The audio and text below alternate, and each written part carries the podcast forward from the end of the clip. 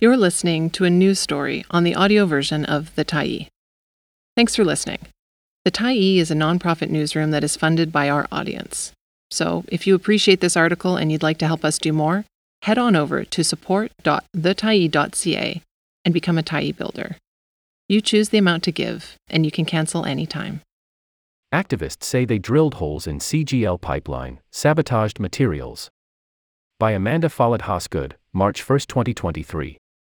Authorities say investigations are underway after an anonymous post claiming to have sabotaged the Coastal GasLink pipeline in 10 locations, including holes less than a penny wide drilled into the pipe. The claims were posted to a website called BC Counterinfo on Friday.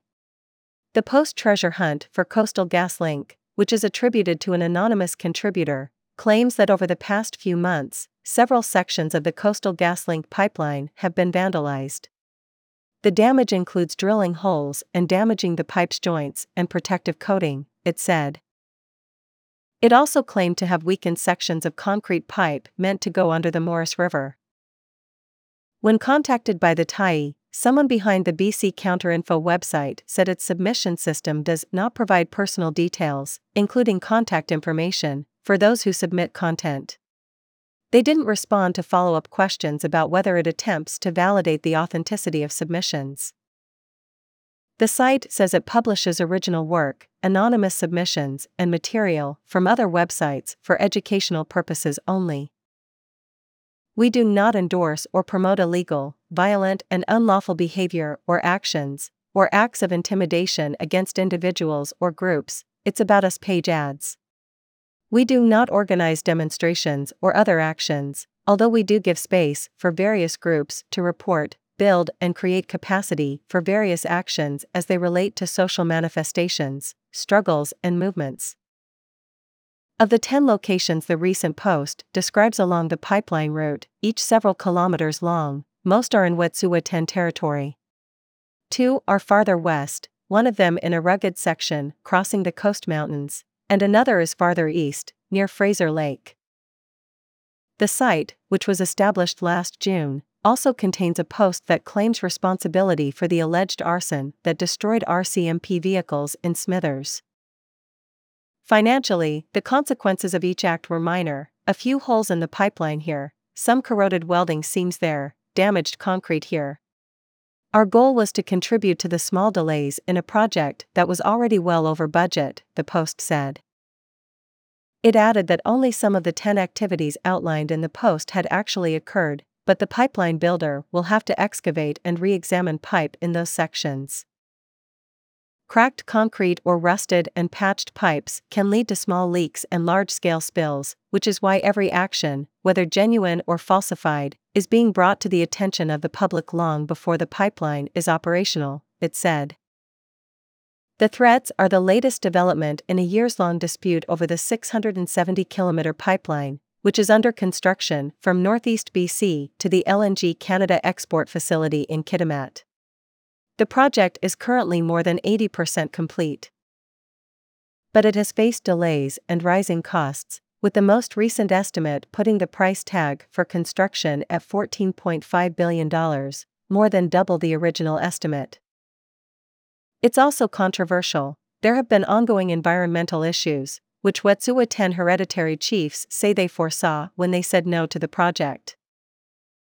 Opposition took a new direction one year ago when Coastal GasLink reported that masked assailants had threatened workers and caused millions of dollars in damage at the site where it is drilling to put the pipeline under the Morris River, known to the Wet'suwet'en as Kwa. When asked about the recent claims of extensive sabotage, the RCMP said it is aware of ongoing efforts by some individuals and groups to delay or obstruct the work of Coastal GasLink and that all incidents of damage to infrastructure or equipment that are reported to the RCMP are investigated fully. It would be safe to say that the RCMP is investigating, RCMP Senior Media Relations Officer S. Sergeant Chris Clark said. The BC Energy Regulator, which regulates pipeline construction, also said it is aware of the claims and takes them seriously. We will work as necessary in collaboration with the RCMP, CGL, and other relevant parties to investigate and ensure public safety, a spokesperson said. The agency was formerly the BC Oil and Gas Commission. BC's Public Safety Ministry confirmed the RCMP is actively investigating. Their priority remains the safety and security of people living and working in proximity to the pipeline. They continue to be in close contact with CGL to ensure every appropriate step is being taken in this regard, it said. For months, the RCMP have remained in an enhanced posture in the area to ensure public safety and to deter and respond to illegal activities. The ministry encouraged anyone with information about the investigation to contact the RCMP.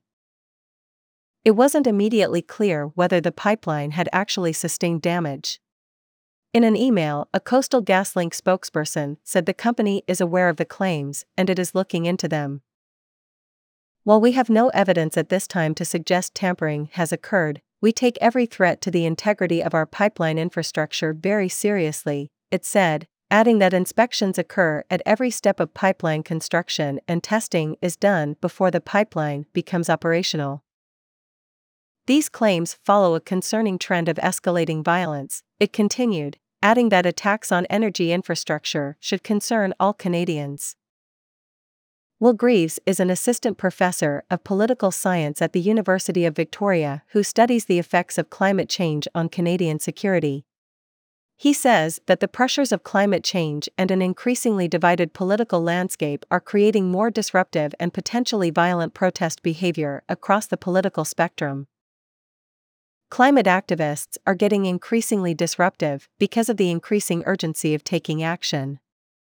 I think that that's only going to scale up, he said, pointing to ongoing protests like those against old growth logging at Fairy Creek and the Trans Mountain Pipeline project. He added that protests like art gallery vandalism and the slashing of SUV tires are similarly the result of younger generations in particular feeling hopeless in the face of climate change.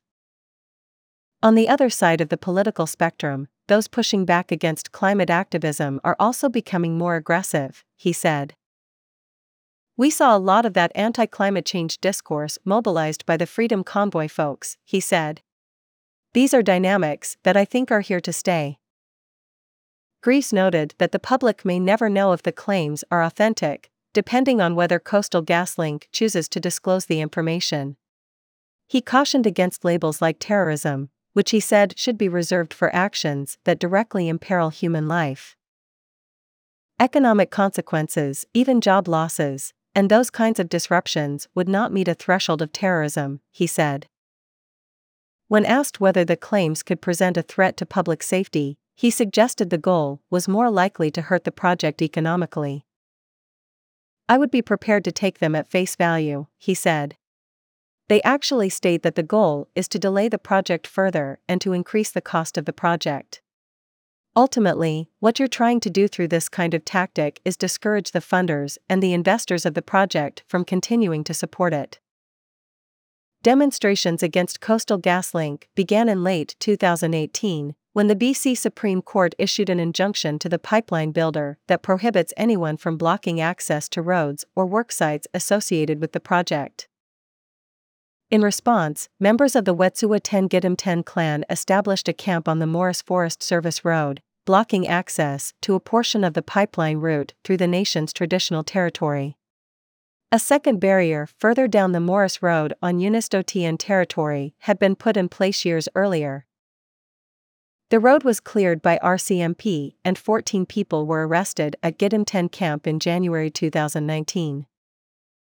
A year later, the nation's hereditary leadership again blocked access to the pipeline company, this time triggering a month long standoff that ended with 28 people arrested during a week long enforcement in February 2020. The standoff garnered nationwide attention and solidarity actions that brought the country to a standstill, Greaves noted. Then the pandemic just changed the channel, he said. We didn't actually resolve the underlying issues. In September 2021, Wet'suwet'en 10 members and their supporters established a camp at the site where Coastal GasLink was preparing to drill under the Morris River. In mid November that year, hereditary leadership again blocked the Morris Road, leading to a two day police enforcement and dozens more arrests. Over the past year, actions against the project have taken a new turn.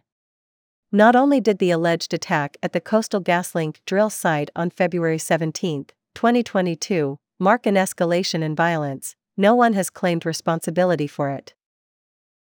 Despite 40 investigators working on the case and a $100,000 reward offered by an independent business group, RCMP have never identified any suspects or made any arrests. The force ramped up policing in the area following the incident, with people at Gidimt'en 10 camp reporting an increase in patrols, including officers doing regular sweeps through the camp, and costs for patrolling the remote resource road rising significantly in the early months of last year. RCMP spending on the pipeline conflict reached $25 million last March. Then, last October, eight vehicles, including four belonging to RCMP Community Industry Response Group, the force tasked with policing the pipeline conflict, were set ablaze in an early morning attack in Smithers, about 100 kilometers north of where the pipeline is under construction through Wet'suwet'en territory. RCMP have not identified any suspects in the alleged arson. Many have connected the incident to the ongoing pipeline dispute, with Skeena MLA Ellis Ross calling it ecoterrorism. Ross took to Twitter this week to repeat the claim, this time in relation to the sabotage allegations, and call on government to share its investigation results. The Northern MLA did not respond to the Tyee's interview request. The Tyee also reached out to Gidimt'en 10 camp for comment but did not receive a response. Following last year's incident at the Coastal GasLink drill site, Wet'suwet'en hereditary leadership released a statement saying it does not support violence. Thanks for stopping by the Tyee today. Anytime you're in the mood to listen to important stories written well, we'll be here. And if you'd like to keep independent media going strong, head over to thetyee.ca and click on the Support Us button to pitch in. Finally, big, big thank you to all of our Tyee builders who made this story possible.